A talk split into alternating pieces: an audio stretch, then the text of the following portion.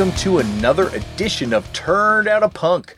I'm your host, Damian Abraham, and once again, I'm bringing you a conversation with someone who grew up listening to punk, may or may not still be involved in punk, but had their life changed by the genre in a major way. And today on the show, one of my favorite vocalists of all time, Lisa Kekaula of the Bellrays, of the Rosethorns, uh, and and of the greatest, one of the greatest songs ever her version of I Got A Right with James Williamson. We'll talk about all that and more in a second. But this is one of two fantastic episodes in celebration of a tentative tour coming up in May with uh, the Bellrays and Slim Cessna's Auto Club. You can check out the episode that I also did with Slim Cessna. They're both dropping today in celebration of this monster tour in collaboration with my, my my good buddy Melanie Kay. And I say tentative because, as you are, I'm sure, going with as well uh, right now, there's uh, mitigating factors that have really changed the landscape of our world. There's no other way to put it. Uh, I want you to know, as I said on the other podcast, that this podcast will continue to kind of function as normal and and and just be a place where you can kind of go and unplug. And I realize that we are all going through this and we're all going through this in different ways and at different levels. So right now it's very important for us to look out for the more vulnerable people around us. That being said, um, if you are a Patreon subscriber to this podcast, and you need to plug out or, or check off or whatever you need to do, look out for yourself right now. I totally understand. Um, but I'm going to continue to keep doing content over on this thing. Uh, there's going to be at least two episodes a week from now on. I'm going to try and put together another kind of, you know, semi regular podcast uh, with people just to be a place where you can go and listen to people talk about music and, and, and not feel uh, like this is the only thing that we're going to have to deal with for the rest of our lives because I, I really do believe because you have to believe that we're going to get through this. Um, so right now we just look out for the people around us and stay safe. Wash your friggin' hands. Don't don't hoard. Uh, look out for the more vulnerable people around you. Take care of them. And yeah, stay safe. And we're to get through this. Um, and this is to be a place where you can kind of continue to come and check out completely meaningless conversations about something that is ultimately meaningless in the grand scheme of things, but who gives a fuck? It, it it it gives you something to listen to. And if you're stuck at home with the kids, it will continue to be a place where you can listen to this podcast.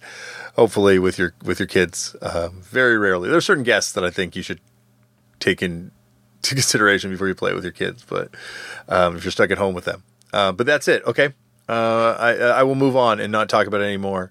Uh, other, than, other than to say, please check your local listings before the May 14th kickoff of this tour with Slim Cessna and the Bellrays. But if it's going on, if everything's figured out by then, um, go, go out and check out this band. Check out the Bellrays because they are one of the best live bands on the planet. Slim Cessna is also incredible. Head over to the Slim Cessna episode and check out that one. But oh, but this, this uh, more on that in a second. But first, if you want to get in touch with me, head over to the email address, the Facebook page, or the Instagram page. All turned out a punk, run by my brother and show producer and guest booker extraordinaire. Tristan Abraham, and he will get the message to me. I am not really doing social media right now for my own mental health sake, uh, but you can, you know, check that stuff out. I'm going to be posting things on Instagram for sure about the podcast to once again see it serve as a distraction for some people. But I just think for my own sake, I'm unplugging in. Maybe you should think about it too. If you're someone like myself who deals with a lot of anxiety, it might not be the best place to kind of be uh, plugged into right now because there's a lot of anxiety to go around. There's more than our fair share. Anyway, uh, so yeah, uh, you can get in touch with me, I guess, through the other social media channels, and I, I will still be posting stuff on Instagram, but not not so much Twitter right now. So. But that is at Left for Damian. The best way to support this show is by telling all your friends about it, subscribing to it, writing a review, and rating it if you can. And um, and and you know if you if you want to you can check out the patreon we're going to keep doing footnotes over on the patreon um, and yeah, and, and keep posting all that stuff. But you know, I totally understand if you can't do that right now. Speaking of support, want to thank Vans for their kind support of this podcast and helping me keep the lights on.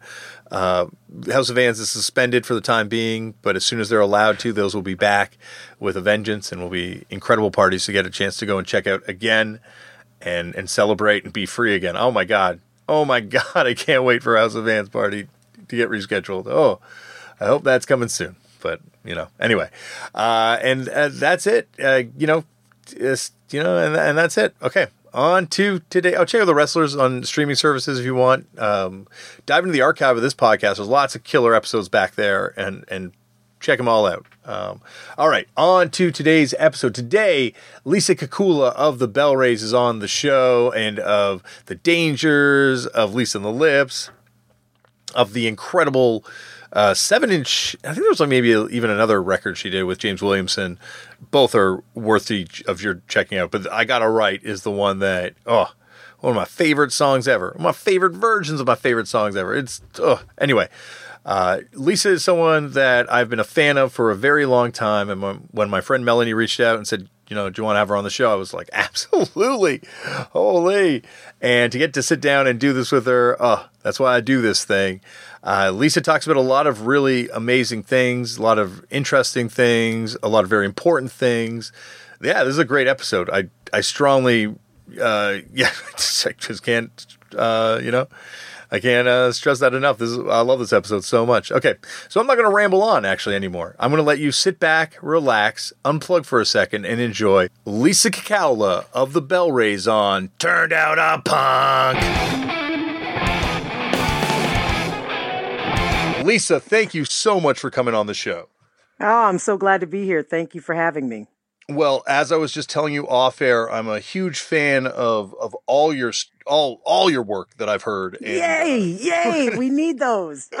we're going to get into a bunch of different projects that you've worked on, and I think you have. I didn't say, tell you this off air because I didn't want to to to risk having you put you through this twice, but I think you've got one of the best rock vocals ever ever, oh, hands thank down. You. Thank so, you very much. But before I get to everything, we got to start this thing off the way they all start off, which is Lisa, how'd you get into punk? Do you remember the first time you ever came across the genre? Oh my God. Um, I had to have been like, uh, like a preteen, not even a teenager then. And, and I, I want to say it was just kind of like where you accidentally hear something that you don't know is that different from from everything you had been listening to. I mean, if you think about it, I'm I'm from Southern California, and um, I was here. You know, we had KLOS and Kiss FM and those kind of radio stations, and then you just started hearing these different things kind of seep through the through. Uh, I want to say through radio, but it wasn't all just kind of coming at us that way. It would be, you know, you'd be at school and somebody would have a record. And I want to say one of the first things that I ever heard was, uh, I want to say it was X. Mm-hmm. Um, and I don't know, you know, I don't even remember what song, but I just remember having to ask somebody, who was that? And them saying that that's who that was. And it being just kind of one of those tertiary things because I wasn't, I wasn't really a punk, a kid that was into punk at that time, but that was about the first time that I heard it. And it it really started to infiltrate everything. So I don't really know if if anything was was really uh, pure whatever it thought it was before that. After after punk started kind of seeping its way through, that's the way that I I always looked at it, and I, I feel I feel like it was similar for myself. That it wasn't a thing where I was like, oh, I'm going to all these punk shows or doing any of that. It was more like it was in the air and I was affected by it. Absolutely. So, I guess going back before that, like what kind of music were you into growing up? And did you grow up in like a music household? Um, I grew up in a house that had lots of records, and my mom always sang. My dad, my dad sings, but he's tone deaf, so but he would sing every song he could. But it was a, it was more of a Motown house, you mm-hmm. know. I would say that was we didn't really we what's the I don't know where you're from. Are you in California? No, Are I'm from Toronto, Canada. Toronto, Canada. Yeah. Well, it sounds like a it, it might have been a different experience, but for us we had AM radio out here and it was like everything was just mixed onto that mm-hmm. so i never really thought of it as being like it is now where everything is just like oh what do you listen to and you listen to this this one thing and it, and it wasn't ever really like that uh, growing up you just kind of listened to whatever came on the radio so we'd be listening in the car and it would be you know joe tex and then the beatles and then uh, martha and the vandellas and i mean it just it just it moved around. It was, it got funky, it got rocky, it got whatever. And I listened to all of that music. I wasn't, uh, I wasn't ever kind of looking to, to just kind of, uh, just listen to one type of music. I never thought that that was a thing that people did really. yeah. Like, I guess like as, until you're kind of forced that upon you, you, you don't really have to choose. Like, it's not a natural thing to only like one sound. Right, right. And we were big TV heads back then. I mean, it, that was entertainment. So music was integral to television. And if you think about how theme songs and all of that stuff kind of bit off of all of these different genres during that time as well, I think it broadened our minds toward uh, just being open to whatever whatever we heard. At least it did that to me. Maybe it didn't work that way on everybody, but I felt like it did that for me. And what were your first, you know, experiences with live music like? Like, do you remember some of the first artists you went to see live? Um, Any genre, obviously. Yeah, I mean, the first concert that I was like, okay, this is, I'm going here to see this band play. I remember going to see Fishbone. Oh, wow, like yeah. that was a choice to go. Like, I'm gonna go see them. They're coming close to where we live, um, and it was a free show, and I could, you know, I could get out of the house. I wasn't one of those kids where my parents really let me go out and go do stuff like that. Like I, I had tons of friends that got to just go to all the cool venues to just go see everybody playing all the time and not me. So I remember, I remember very well being able to go see, uh, Fishbone. And where had you heard of Fishbone? Like was once again probably like on TV or through the radio, I guess.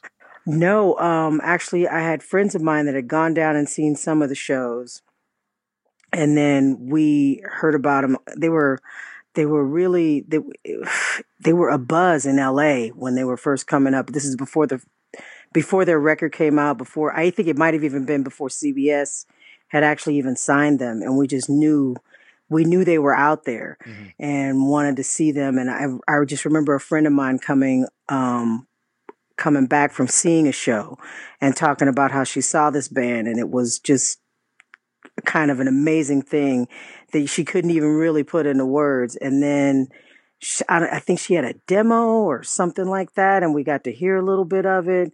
And then we got to go see them, I want to say about four months later, or we being me, got to go see them. She had already seen them and knew what they were. but, but I just remember it was a, it was a very exciting time there's such an uh, obviously well as you as you know better than myself like an unbelievable transformative live band like it's oh just, my god uh, it, yeah like a transcendent experience live oh my god and and back then and back oh. i mean I, I, hate to be one of those people that ever says no, stuff like be that it, be it it's, absolutely it's one of those it was one of those things where they didn't even really know they didn't play by the rules. That's what mm-hmm. I really dug about them. It wasn't like, oh, well, you know, we're only going to have one lead singer and we're going to do this and all this other stuff. No, they were like fighting to be the lead. Like each one of them was fighting to be the lead. And they had all these songs that were just crazy. They weren't ska. They weren't funk. They weren't just one thing. They, they were all of that. And they, the other thing that I loved about them is that they kind of reminded me of the, the life that I was living, which was completely affected by busing and wasn't the life that my parents had had, where it was a fully integrated school, living in these areas where you're where you have white kids and black kids, and and everybody's economic, you know, it's all jumbled up. You know, it's mm-hmm. not just a bunch of rich kids. It's not just a. It it, it just I don't know. It was a it was a neat time. It was a neat time to be going to school, and and I think that they reflected they had they they seemed like they were that band that kind of was the poster the poster child for all of us kids that were growing up with that. I guess like that experience is also just so reflective of like the geographical nature of, of Los Angeles being this sort of like meshing of all these different communities and that that oh yeah like it's such such a they're they're the band that kind of comes up with that sound Yeah, to me. And but you know, if you told that to the rest of the world, they wouldn't know that. Yeah. They wouldn't know that that band would that that band that without that band you wouldn't have the Red Hot Chili Peppers. Without that yeah. band you wouldn't have No Doubt. Without that hmm band you wouldn't have any of these other groups. You know the you know it it's everybody says it's not about race, but it's all about race because when it boils right down to it, a bunch of people just didn't want to know what five young black gentlemen had to say during that time. So that's why you don't really know Yeah. who they are. Hundred percent. Well, like the fact that they go back to 1979, but it took until 1986 to get a record out, like Oh that, I yeah. think Oh speaks to yeah. exactly what you're talking about. Yeah, it does. It really does. But they were they were young. I mean, when they say when they go back to 79, they were like in junior high school. They were young. They were super super young. So they had to learn how to play, but they did learn how to play. Yeah, I and I I've watched some video footage of them recently, and it's unbelievable. Like it, it you'd think they were still in junior high in 1979 from the energy level. Oh, awesome. I love it. I love it. I love those guys. I love them. It was like our live version of Fat Albert and the gang. You know, when when we saw them play live, it was it was everybody thinks that things have always been weird and people have always done these crazy things and when I think about a band like Fishbone that was, you know, cuz you had you had a punk scene, but you really didn't have that many black bands in that. Mm-hmm. you know, where it was just a bunch of black guys doing it. And if you did, they were on the East Coast. It was like, you know, Bad Brains. And by the time that I was trying to watch Fishbone, I think Bad Brains had already broken up. I don't even, I don't even think they were still together. So for us to have something to really glom onto and just say, yeah, man, that, that kind of speaks for me. That was, that was that group. I guess like also locally, what were some of the other artists or, or groups, like people that didn't even get records out necessarily that you saw that you kind of were like, uh, they should be on on an international stage. Oh man. Um, well, there was a band, and in fact, the the our bass player that we have right now, he the first time that we ever saw him, he was in a group. It wasn't a they weren't so much punk, but I guess they fell in that in that category. They were called Samba Hell. Okay. And um I had first seen them, I want to say it was 88 or 89. They they came into Riverside and um just kind of played some outdoor fest and it wasn't they didn't sing at all. It was all instrumental and they were amazing. They were one of the cleanest, sharpest bands that I had I had ever seen. I had never seen or heard anything like them. It was it was just their the way they heard music is how it came out there and i always felt like they were they were one of those bands that on the verge of like you know getting on one of those lollapaloozas or one of those big hmm show hmm things they broke up like like Oh, right before it right before they were gonna be you know exposed on any kind of level and yeah it was just it was just a it's a drag that nobody ever really knew who they were yeah, I've never heard of them. Did they record it all? They did. I want to say vinyl. I don't know if they actually even did uh, did any kind of CDs or anything, but they did. I want to say I saw a couple different vinyl Okay. things, and they were from San Diego more than uh, more than LA. I'm But yeah, have to when look you, out for that now. yeah, Samba Hell, Samba Hell, they were really. I saw them and Pop Defect together. Oh, that sounds like I know Pop Defect definitely. Pop Defect, yeah, and that was and that show that was just an amazing show, and it was an outdoor show for free. I mean, there was just so much good music just kind of rolling up, and you just happened to be there to see it, and and that level of exposure was just wonderful, wonderful. I, I find it such an interesting time. Like obviously looking, you know, temporally and geographically from a a distance, but like I find that period of of music in Southern California like really interesting. Like post kind of hardcore, um, you know, and all the violence that was associated with it in the later years. Mm-hmm. Kind of like Mm-hmm. Sunset Strip stuff and is rearing its ugly head at the maximum extreme. But you have all these kind of cool, interesting fusion things happening and, and just different like people trying different things and kind of like laying the stage for for like I guess what would be the alternative thing that's going to come a few years later. Well, yeah, I mean, it come a few years later, and it was already happening in a lot of other um, suburban areas. Like I'm from Riverside, Mhm. and that's basically where we, you know, all of the shows and stuff that we went to. Spanky's was was just starting, and and you had the UCR barn and those kind of areas, and Um, the Swing Auditorium had only been burned down for about what seven years by then or something okay. like that. so you still had this very rich rock and roll culture that yeah. that was out here, but it had gotten younger obviously and had and had been influenced by punk. So you had all these people out here doing shows and, and music that was really popping off all over the place but it just seemed like you know what ended up being the focal point after that was like everything that happened in orange county which mm-hmm. was does not reflect everything that was going on out here. I mean we were coming up during that time. We were doing what we how we saw our music how we what we wanted to do during this time. And there were lots of other bands that were doing something else that mm-hmm. wasn't that didn't just fit you know ska or anything else as well. We were those we were those people that had gone to those fishbone shows and said hey why don't we do our band? You know what i mean? yeah totally. I, I find it just like so awesome like thinking that like the same time you know the the, the Rosethorns are getting going You've got, you know, the people that are doing kind of power violence stuff doing their thing. You've got, you know, as you mentioned, kind of the Southern California stuff beginning to kind of form up and bubble up as well. It's like all different kind of, uh, you know, like as punk influenced people, but taking it in completely different places.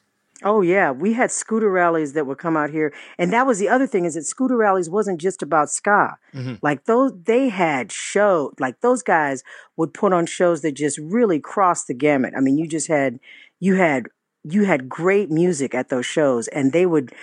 I was just always shocked by how they would turn a basement of empty, like some old rundown building that was on the verge of being condemned they would fill it with like a thousand kids in a night and no posters or no nothing. You wouldn't see anything, anybody talking about it. It was just kind of word of mouth, and they'd come out and they would party hard, hard, hard. It's almost like proto rave culture in a way. Yeah, it is. It totally is. I feel like a lot of these people, well, we have all the guys, the guys that, that were here doing a lot of that stuff are the guys that are now doing Coachella. Mm-hmm, mm-hmm. You know, the ones that were here in Riverside doing yeah. all of that. They yeah. were those. They were. The, they are those guys mm-hmm. that that were thinking that um, that knew how to get the word out, knew how to put a show on. Um, they were very resourceful and in in a very limited scope, if you think about it. And people weren't really ever shining a light on it. I mean, you can't help but see them now, but they weren't back in the day. back in the day, nobody, nobody yeah. was thinking that. Uh, it's also amazing how you know Riverside does have that sort of real history of ska and, and ska influence music coming out of it, like you know, right into the the late '90s and into the 2000s. Right, I think about a bunch of old ska compilations, even with like a sort of jelly beans and stuff on it. Yeah, um, yeah, yeah. why do you think that is? I mean, if I was gonna be like totally and completely honest about a lot of it. So much of it had to do with a bunch of kids in the high schools around here being that age and going to those shows and seeing Fishbone and seeing um, going. I mean, culturally, uh, fashion wise, what was happening, everything about it was just. I mean, California just soaked all that shit up you know, being on a scooter, running around, doing all of that stuff, getting behind the music, kind of being, uh, what is it?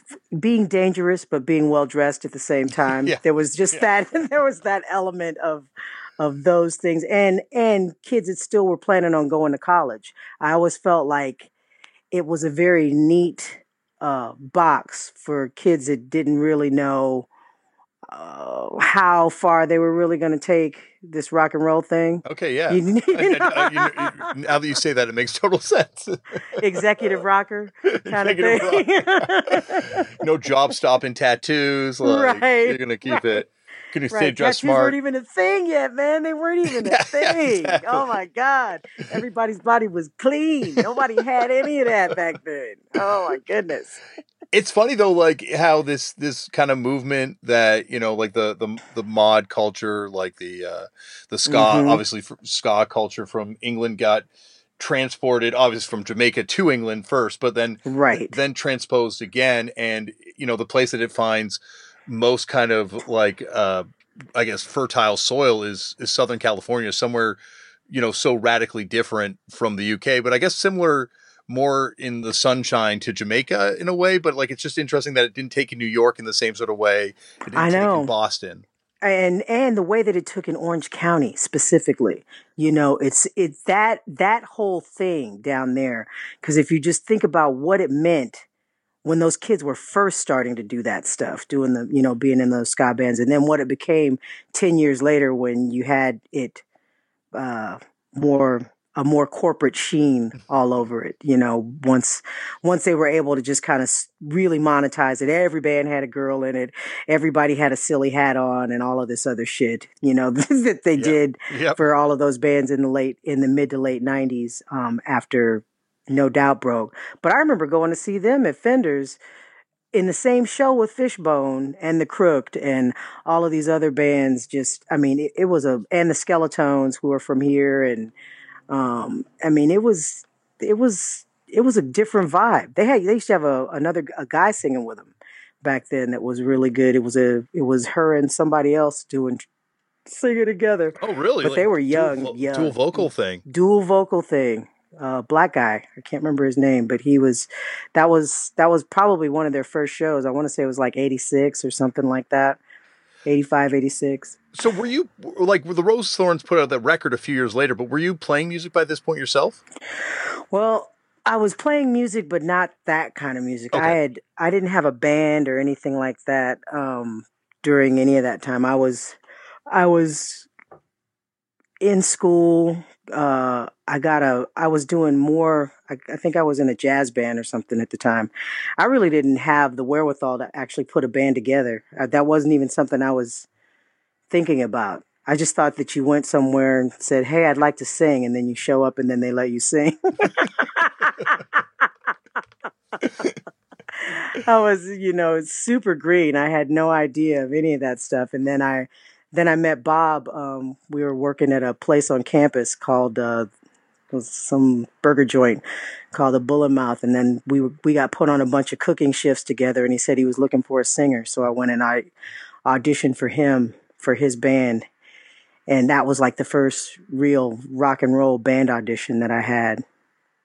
And had you performed live at all before that? I had done a cappella things on my own, like, you know, where you just kind of show up and and sing or, you know, campfire, go to camp and do talent show kind of stuff, that kind of thing. But it was never anything really like, oh, I'm a singer and this is what I do. And no, I hadn't really done any of that. I had to, that was a grueling and very ugly process to learn how to do that. There is nothing romantic about that at all. Yeah, I think that is that is the one universal amongst all vocalists. I think is that it's a it's a it's a learning curve. Ooh, and it, oh, yeah. It's those are the times when you're just like, oh, I'm so glad. I don't know what I'd do if it was, if I was growing up in today's society as a singer Yeah, and I had a recording of every shitty version of every song that I ever did and somebody just waiting to post it, just waiting to put it up there. yeah. No, it's. I I went over to a friend's house and he had just recorded his first song ever, and he's like, "I'm going to put it up online." And I'm like, "Are you sure? Don't you, I know. don't, don't do that." I mean, think about this guy. Really think about Really? it. And, and because once you once it's up there, you can't pull it back down. Like I'm even afraid. I'd be afraid to just be playing it in my house, just in case. In case Siri decides to release it. it up. I know.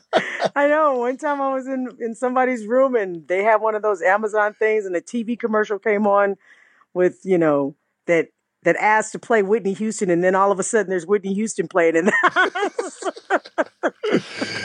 So I don't know. I don't know. I'm I'm I'm just not that uh it's really hard as an artist to hear myself or hear things that I've done even if they came out great. Like it's really hard to listen to them uh with when they sound good. Mhm. So so I really can't imagine what it would be like trying to listen to them when they sound ugh. Yeah. I, I guess the other thing that's technology's really impacted is all the stuff we're talking about, like the idea of like a regional scene developing and, and the idea that like these things can happen kind of without, you know, anything that's interesting being exposed to everyone right at Hmm. the onset.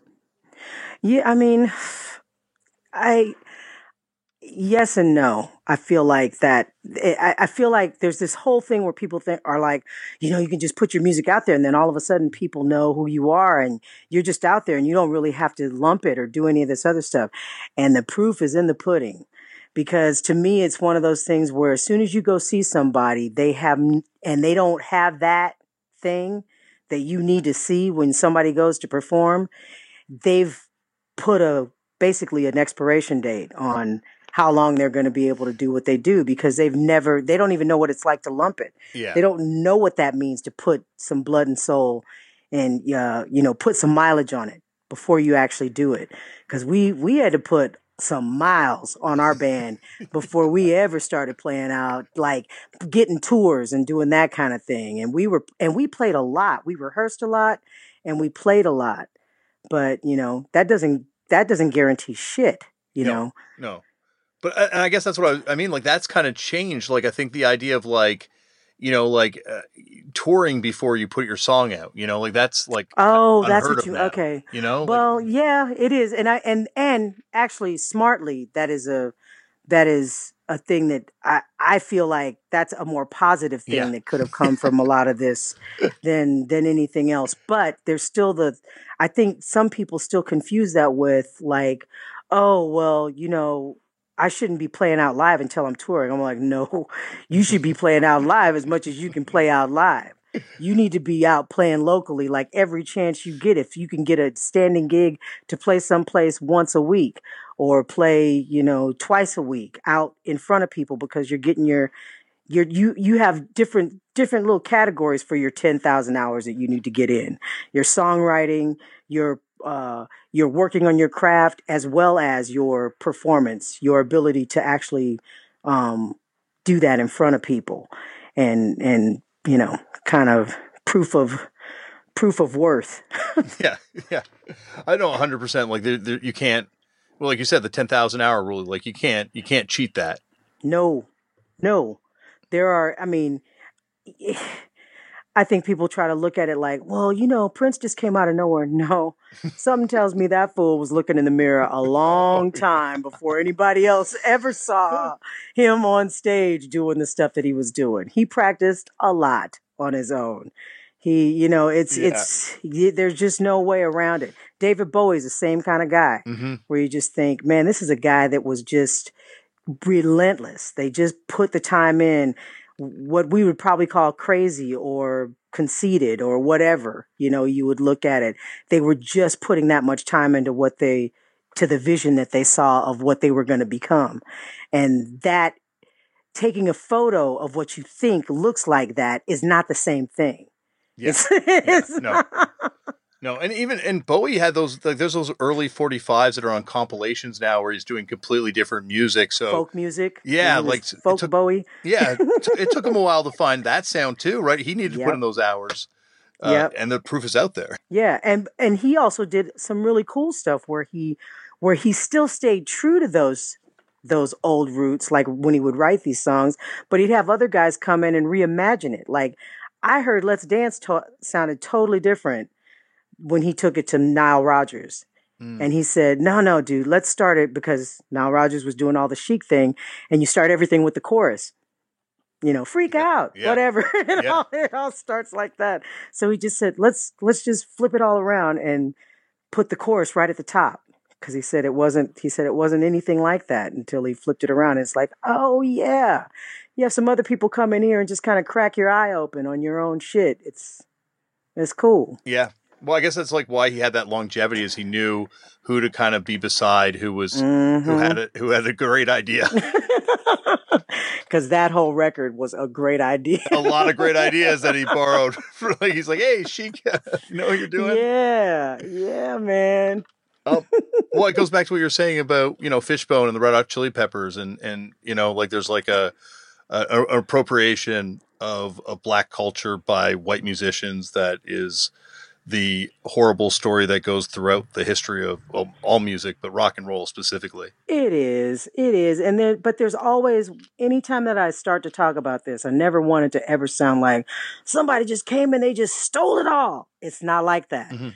They don't, they don't. They didn't just come and take it word for word verbatim. Like they didn't. It's it's the white influence on the black culture or whatever it is that the way that they heard it, and then they go and they do it, and then it gets promoted. It doesn't make it not good. Mhm. It just and it doesn't make it like another create like their. It had to have their input. Like somebody in Mississippi was never going to come up with what the Who came with what Pete Townshend came up with with the Who. You know what I mean? It, it wasn't going to happen like that. It wasn't going to just be that. It had to have that post-war um, influence of the UK to be injected into it to sound like it did. You know, there's there are there are these other elements that have to happen. You know, there had to be a lot of suffering in the United States. I'm not saying this. I don't want anybody to blog me like she sounds like she's pro-slavery. I'm not. I'm just saying that a lot of this stuff comes from the like the the blues comes from that. Mhm. It comes that's an element that comes from that culture and what happens when those things happen and then it gets shipped back over somewhere else and then it's exposed to that those things happening there. It it's just this kind of exchange. How it's monetized, how people fuck other people over because of it, that, you know, that's human nature. People just do raunchy shit to each other.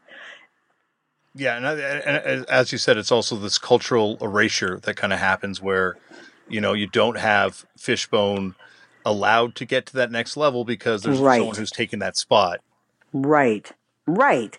Where somebody just says, "Oh, yeah, this is going to be," or it's, you know, I, I I go back in my mind over and over again with how that stuff, how it actually worked, and it's really difficult for me to see where where exactly the divide is, like where somebody says, "Oh, okay, well, this is this is we're not letting you through this door or we're not having this will not be used as bumper music for this or or we're just going to push everything towards uh what was the big shit that was popping off during that time the new anniversary of Woodstock or whatever Yeah. or people wearing light bulbs on their head instead of the actual music when people started just kind of really getting getting uh more in tune with what uh, what they saw instead of what they heard. Yeah, the gimmicks. The gimmicks, yeah. When that was when everything really got super gimmicky and MTV wasn't worth a shit. like they were barely worth a shit, but then they really weren't worth a shit.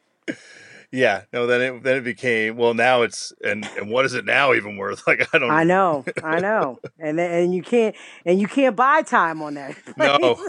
And would you want to at this point? No, You'd be between I know, Teen Mom I and something else. And I know it's all it's like no music. It's called music television, and there's no fucking music. well, our our MuchMusic here, which is you know the our equivalent in Canada, uh, they just drop music from the name, so now it's just much. And it's like they just the day the music literally died for them, they're just like, yeah, oh just my god! shuttle, and Good they don't play any music anymore. Now it's just comedy shows. Good for them for just like owning it. Yeah, they own it. Well, that's what MTV should just call itself TV now. Yeah, just, TV. TV. Um, Just TV. going back to the Rosethorns, like where did that band kind of fit in? I love that record, by the way. I don't know what your feelings are on that on that record. I love so it early. too. It was. I always thought of it as a very honest. I always wish we had kept that name too. I always wish we had just kept the Rosethorns because it, it actually when Bob came up with that, he just said it was, it was sweet and hard, and it was it was. I don't know, it, but I think that was Bob. Did you come up with the Rosethorns on your own before? Before I was ever in it, yeah. So he had a band. He had started the Rosethorns, and I wasn't even in it. Oh, it's such Um, a uh, and uh, once again, like that record's fantastic. But so, like, who did you like? Who would you play with? Because, like, you know, like it doesn't sound, you know, obviously like anything else we're just I know. about. But back then, we played with everybody. We played with Mhm. Voodoo Glow Skulls. We played with with whoever they would put us with on the. Um, there was a band called Smokestacks out here that was like, you know, if there's a band that I wish people actually knew about, they were out before Sublime, Okay, and they were Riverside based guy named Mark. what's Mark's last name, Bob? Mark Nimitz. And he had been in a couple, he's like a great songwriter. He still writes songs and stuff nowadays and runs a music school for kids. But um, he had this band, it was a three piece, and they slayed. They just, they were a three piece and they just kicked ass. And this is, this is at least two or three years before Sublime had even hit. Okay. But they played that kind of music. They played that kind of stuff, and they were they were like skinheads, but not skinheads. hmm They were just guys with skinheads and no agenda in Yeah, any yeah, way like yeah. that. But we would play with bands like them, and you know, like I said, the Voodoo Glow Skulls and Velvet Elvis, and um, I'm trying to think of some of those other bands from back then. Uh, the oh, what was the one? The guys from uh, the guys from what's his name is in New Mexico now. Spiderworks and which was a total metal band. I mean, it was like going to going to Spanky's back then. It was just like you didn't know what you were going to see. You paid three bucks to get in, and you got your ears filled. And it was a great. I mean, it had this obnoxious salad bar in the middle of it, and everybody would show up and play. I know. a salad bar with no salad. It never had food in it. It was just always in the way. and it was I think thankfully it didn't have food in it. I could only imagine what that would look like. it, it would have been horrible. Uh, Roadwhore bands like Roadwhore were there, and I mean, it was just out of control. And Roadwhore consisted of guys that had been in uh, White Flag, which Oh, is yeah. from you know out here as well. And um, it was just, it was. There's a lot. I mean, if you think about the fact that they used to have a stop out here that everybody that was in a rock band stopped at at that swing auditorium that's literally 10 miles away from here so you have a lot of people out here that constantly were into going to see music that always went to go see stuff that were that were used to being a part of music and not being in some big metropolitan area which was i guess another cool thing about um, LA and why you have, you know, the kind of bands that you end up having because you have all these kids exposed to going to shows and being being around live music and rock. hmm No, and it's also, I guess, like there's no other place like it on earth where you have that much music. I, I find like where you could have it's so spread out that you could have like a million different shows happening. You can. And you did. And you literally did have that. You know, it was just one of those things where everybody there was always a show going on somewhere, you know. But um yeah, when when we did when we had stuff like uh you know, when we were doing uh the Rosethorns, it was it was a mixed bag. And that's the way shows were that's the way the shows were out here out now the reason we were playing the shows out here and not in LA is because during that time that was notoriously pay to play. Mm. And so I, I'm sure you guys know all about that, but that that was that was a at the time I think it was a very uniquely LA thing where they'd have you sell tickets, quote unquote sell tickets, which meant you just brought them a, lo- a wad of cash so that you could play at their club on a Tuesday night at 7 p.m. on a Tuesday night to uh, nobody. but Yep. you could say you played at the Teaszer or wherever it was that you were trying to play or you know, there I, every band like it was like a rite of passage almost. You had to like oh yeah do one of these shows where you had to sell like yeah, like give them a thousand dollars to play a show. to play a show i wa- I tell people that all the time i'm like are you out of your fucking mind Yeah, who that's like you saying you know i really want to be a writer but instead of just working as an apprentice under somebody and not getting paid i'm going to go the extra mile and actually not learn anything. Just show up give this guy some money and have him print out whatever it is that i write just to make sure that it's printed and nobody ever reads it that's Yeah. oh uh, yeah, definitely. Because like, who's going to a Battle of the Bands type show that Battle of the Bands. Oh my god. uh, that like, like that likes music? Like, who's like, oh, I want to go see right. bands, Who wants to be assaulted in that way Oh. for as long as you have to be assaulted for and they in go a on battle forever. of the bands? And they go on forever, and they're always at some you know park with the with the the what are the the the um, the room, the multi-purpose room with everybody in it, and it's the sun is shining outside, so nobody wants to be in that room. so the band is literally always playing to no one until it's dark. Yeah. And and then by the time it's dark, nobody wants to still be there. Battle Yeah. of the Bands, dude. You said, ooh, Ugh. those three words. Yep. The uh the, the but I, like how many people did that drive to kind of like doing DIY stuff and like to just like taking it into their own hands? or or us just saying we can't do this anymore. I remember us just kind of making that choice where we just said this is this is actually killing us. This will make me want to quit doing this if we keep doing this kind of a thing. Mm-hmm. You know, I I would I would I would think that it actually got a lot of people. I mean, think of how many zines were out. Think of how many like people did so much stuff with their time before we had cell phones and email. They did all kinds of stuff Oh, so all the much. time. So Can you believe it? I used to think about that. I used to think about like, how do people make all these deadlines? Like Yeah. I'm I'm in the middle of, of Candy Crush. I can't get out of that. I got I know. I, I put my kids to bed every night and I resume my addiction to Angry Birds too. And it's just and we all do it. I know. Productive people, creative people Ugh. do it. It is It's it's the great it's it's going to be the great thing that well, not the great the the horrible thing that people look back on being like what how much creativity was lost to those things how much great art was lost self sabotage. Yeah. What if what if we just go in and just say, fuck that. I'm gonna play I'm gonna beat this game. I am gonna blitz my way to sleep tonight. Uh, so uh, going back to the Rosethorns what was the transition to the Bellrays like what, what led to the name change and what led to um you know like the sort of like because obviously the sound's different and, and what was that sound Yeah. transition like Well, I mean, the the most obvious part, it, the band itself was on the verge of imploding, so I just gave it the final stab in the heart.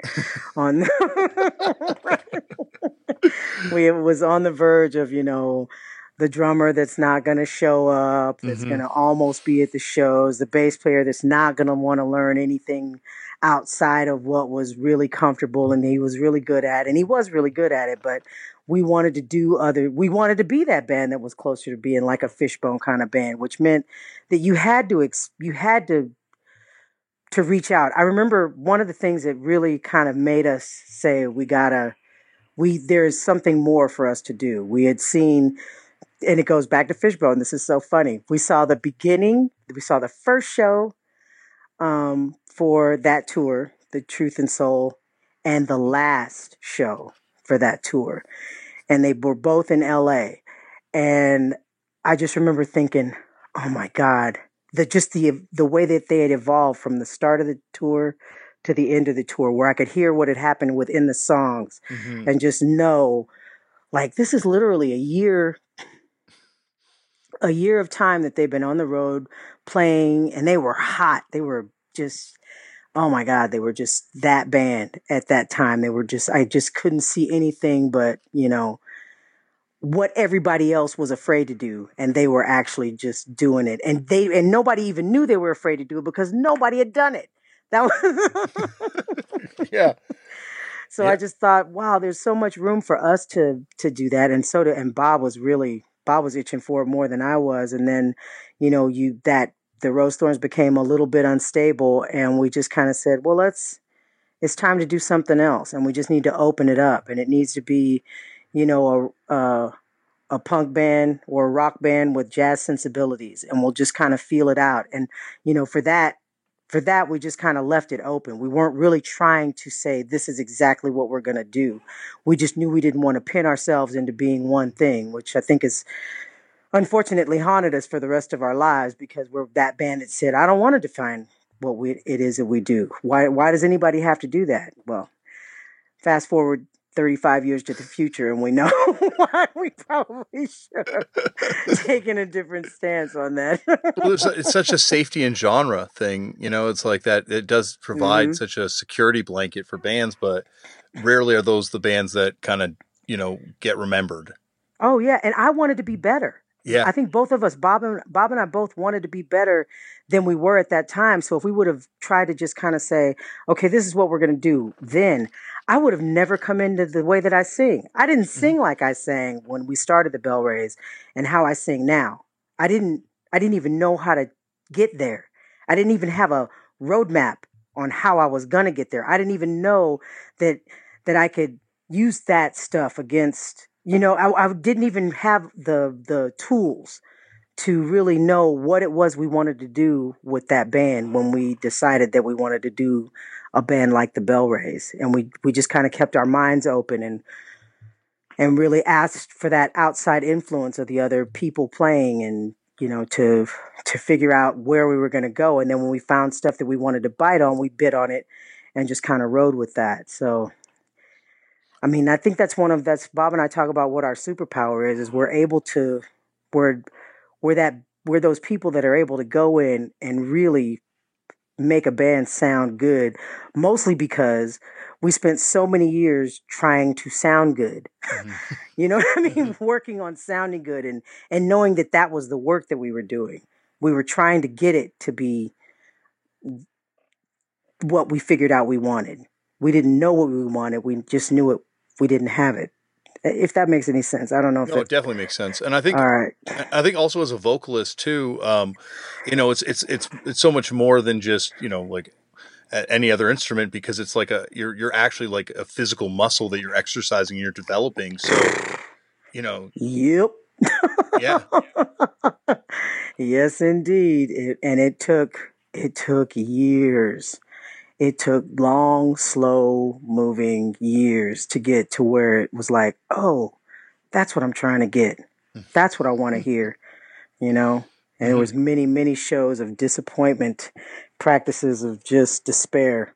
so It- which is amazing to me because I like you know uh, like obviously I hear changes in the voice, um, but like it, it's such a powerful voice even on in the light of the sun, you know, like right from the get go. Um, you know, but it's was there a point where you're finally were like, yep, this this is what I this is where I want to be. Oh yeah, I remember. I remember we were doing a. Uh, this is back when Tony was Tony was sitting in with us. We had this thing at a time, a very short window of time where we had two guitarists in the Bellrays.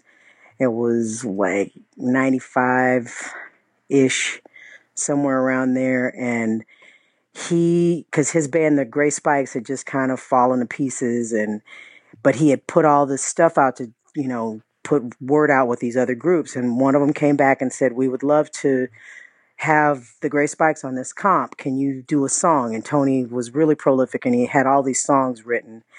But they said uh, i think what was it? They wanted to do they wanted to do a uh, he got asked to do a compilation for the saints nights in venice Oh, for one plus two records that you did, right? Yes. Yeah. This- that that thing, that record right there was when we were we were just supposed to be helping him do this this uh this you know fulfill this guy's uh, request to do this the the song and we went in on a weekend and we just kicked the shit out of that song and I and Bob played bass because Tony played guitar in the Gray Spikes Mhm. so that was how it just kind of flipped over. But having having Bob play bass because we had had Tony play bass in the Bellrays before, and he didn't push it. He didn't push it like Bob knew how to push it.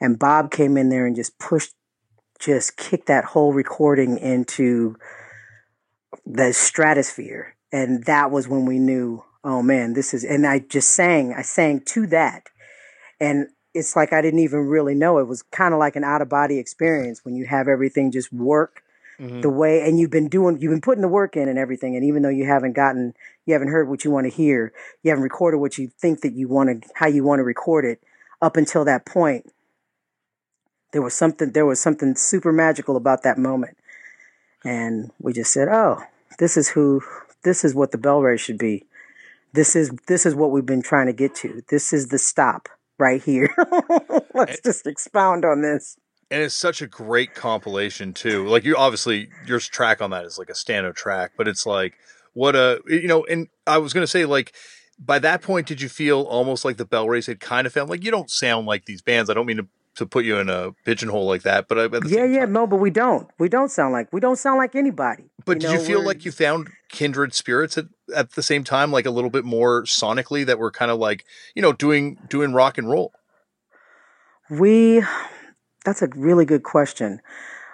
I don't ever really remember feeling like we've had kindred spirits throughout my career Mhm. as a musician.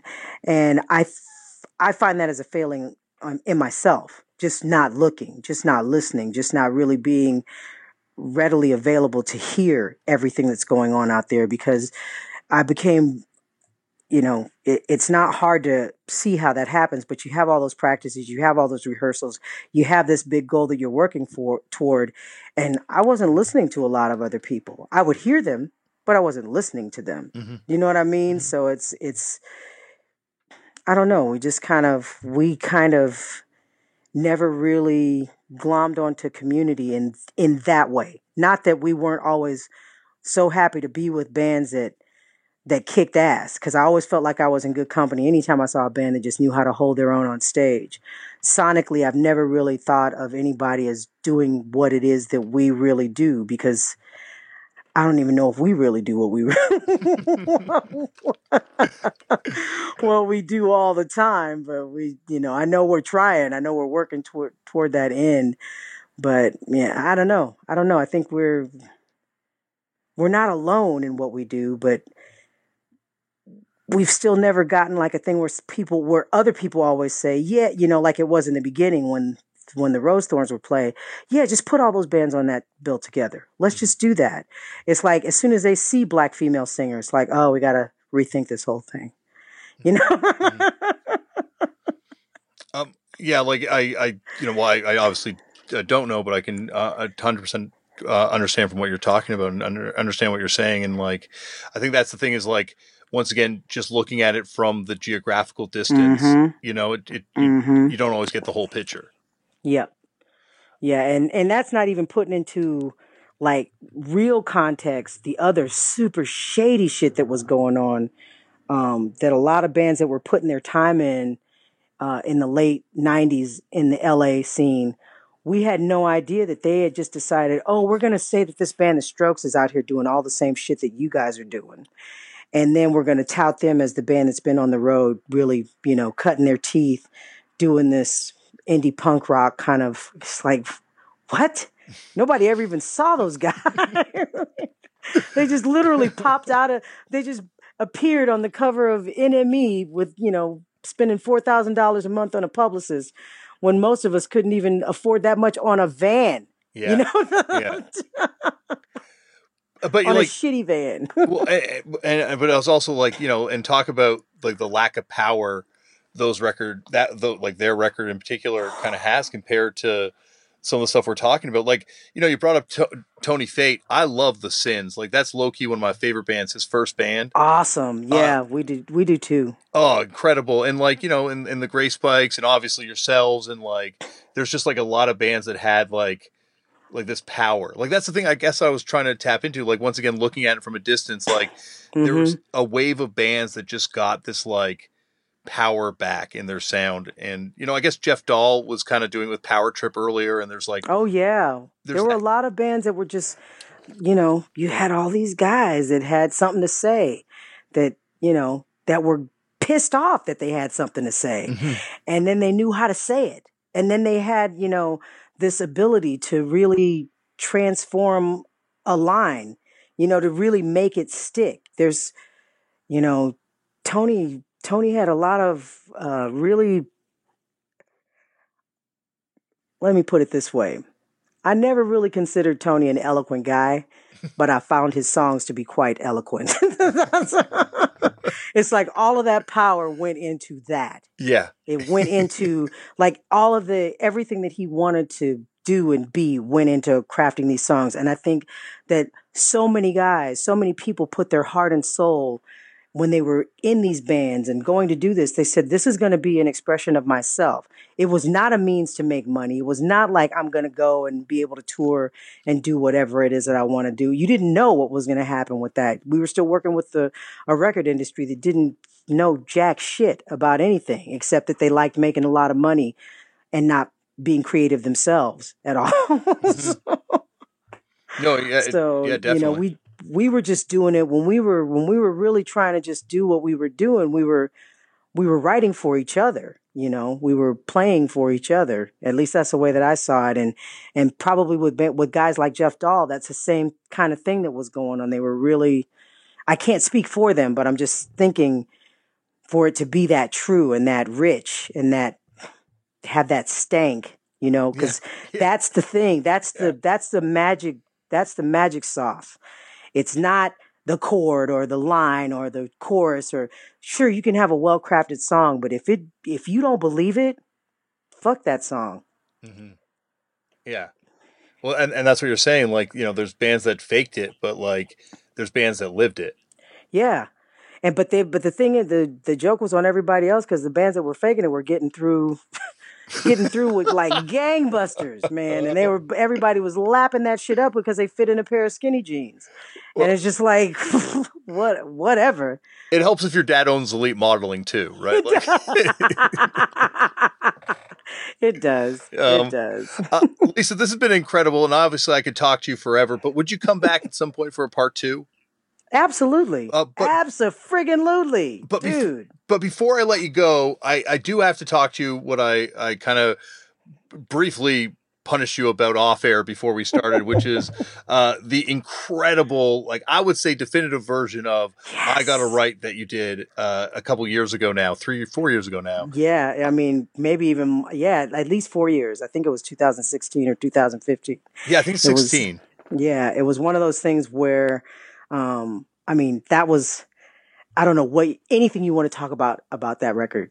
Just tell me because I that's like one of those things where every little moment of it, every fragment of that time that I got to do that is just like distilled in. Well, I, I, I basically want to hear everything, but like, I think for me, that song is so like to me, that's like the first like real punk song that where you hear all the sonics come together, hmm and it's like it's just like this perfect confluence, and just is like, oh, that's it. Like you know, it, it's like what is punk? You know, it's like, well, that's it. That's that, Yeah, that- that's I. I, that is a great. I love that you said that because to me, that's what it always. When I talk to guys like Wayne Kramer and the MC5 and about those, what it was that they were trying to do, I always think about that song as, oh, that's where you guys were going. Mhm. That's where you guys were going with that. This is who you were trying. This is who you were ripping off. yeah. Is if you could do that kind of thing. And I was really fortunate. The, the Stooges had already cut that track and they were just looking for it. And dude, this is the even better part. Like I got called, um, I got called to come down and, and to do a, to do a song or they were, they were trying to just say, they said, uh, I can't, it was Joe Cardamone from, um, the Icarus line. He was working with, um, he was working with James, uh, Williamson Yeah. at the time. And he said, Hey, we're just trying to get a bunch of people in here to come and do takes. And I brought your name up. And uh, James heard a couple of things and he was thinking you could come down.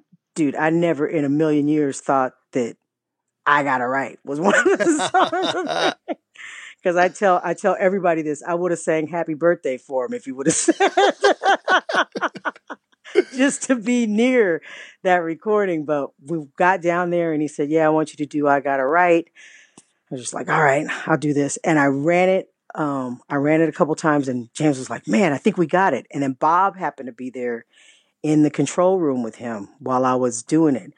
And Bob told him, he said, You know, you can do what you want to do. But he said, I think there's like she's just warming up for this version. I said, he said, if you really wanted to be kicking with the rails off, just give her a couple more passes. Cause that's a thing that I've actually run into a lot with recording is a, a bunch of people are so used to having to work. I'm good at recording and I'm good at getting good takes. That doesn't mean I'm at my best take Mhm. when somebody thinks that they got a good take. So having Bob there to say that really, I mean, James has thanked him over and over again for that mm-hmm. on Infinitum, and so have I, because it's just one of those things where it's like, man, it could have gone, it could have gone that way where it just ends up being that track on the on the record that's just okay, that's good, and maybe even great, but not that track. Not that track, yeah.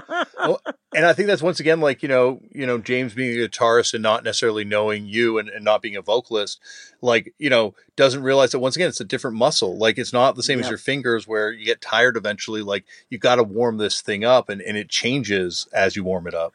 And people don't expect that in punk. Yeah. People don't, they never expect a singer that's going to come in and lay it down like that. And that's one of the reasons, like when you were saying, who are, you know, did we feel like we had a kindred spirit with some of these other people? It's one of those other reasons that I've always kind of felt like we're just not, we don't quite click mm-hmm. in there, mm-hmm. mostly because we, you know, because I'm a singer, singer. And I actually remember us being like not allowed to, to play.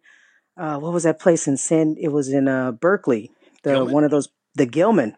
Yep, I sent a I sent a tape down there for them to for the Bellrays. I sent Let It Blast when we were first uh, looking for shows because everybody said, "Oh, you got to go down to the Gilman and you got to, you know, send them stuff and they'll be glad to have you." I sent it down there, did a follow up call, got a guy on the phone. He said, "Yeah, we're not really into your kind of vocals. We're more into screaming chick vocals." Oh my god!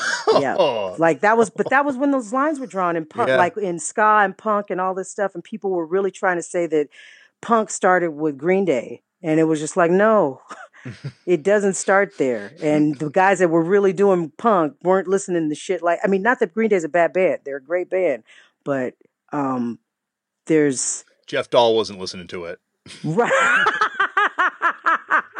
exactly. exactly. So it's just one of those things where where that that kind of you know it, it's just people aren't used to that. They're used to performances by you know by guys theatrical performances vocally maybe, but they're not really used to um, a singer. Mm-hmm. So I was I was really uh I was really really really glad that Bob was there to push that into that stratosphere. I hope Bob got a co-producer credit at least on the track.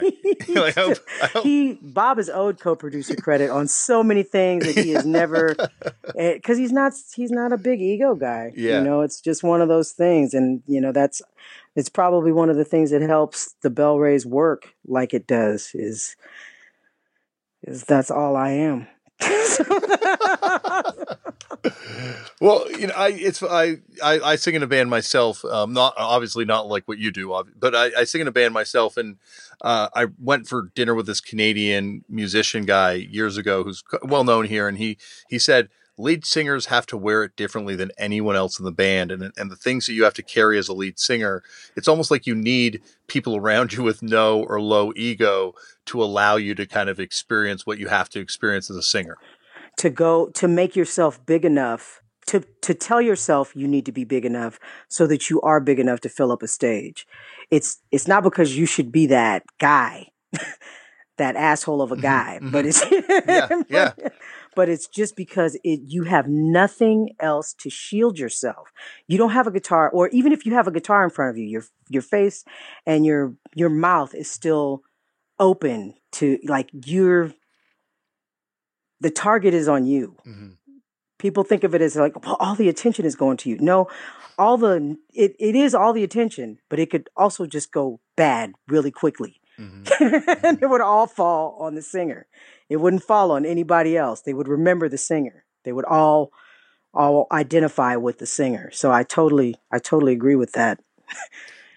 I guess the singer is also the gateway to the band too, right? Like that's the mm-hmm. that's the way the audience is coming into the band. So when they turn on the band, they turn on the singer. Oh yeah, oh yeah. I don't, know. I'm, t- I'm, telling the audience more than I'm telling you. oh yeah, no, it's it's one of those. You're absolutely right though, because Bob always said it was because it's the one thing that everybody else can do. Everybody can't yeah, might not be yeah. able to play guitar or drums or whatever else, but even if you don't do it well, everybody can sing.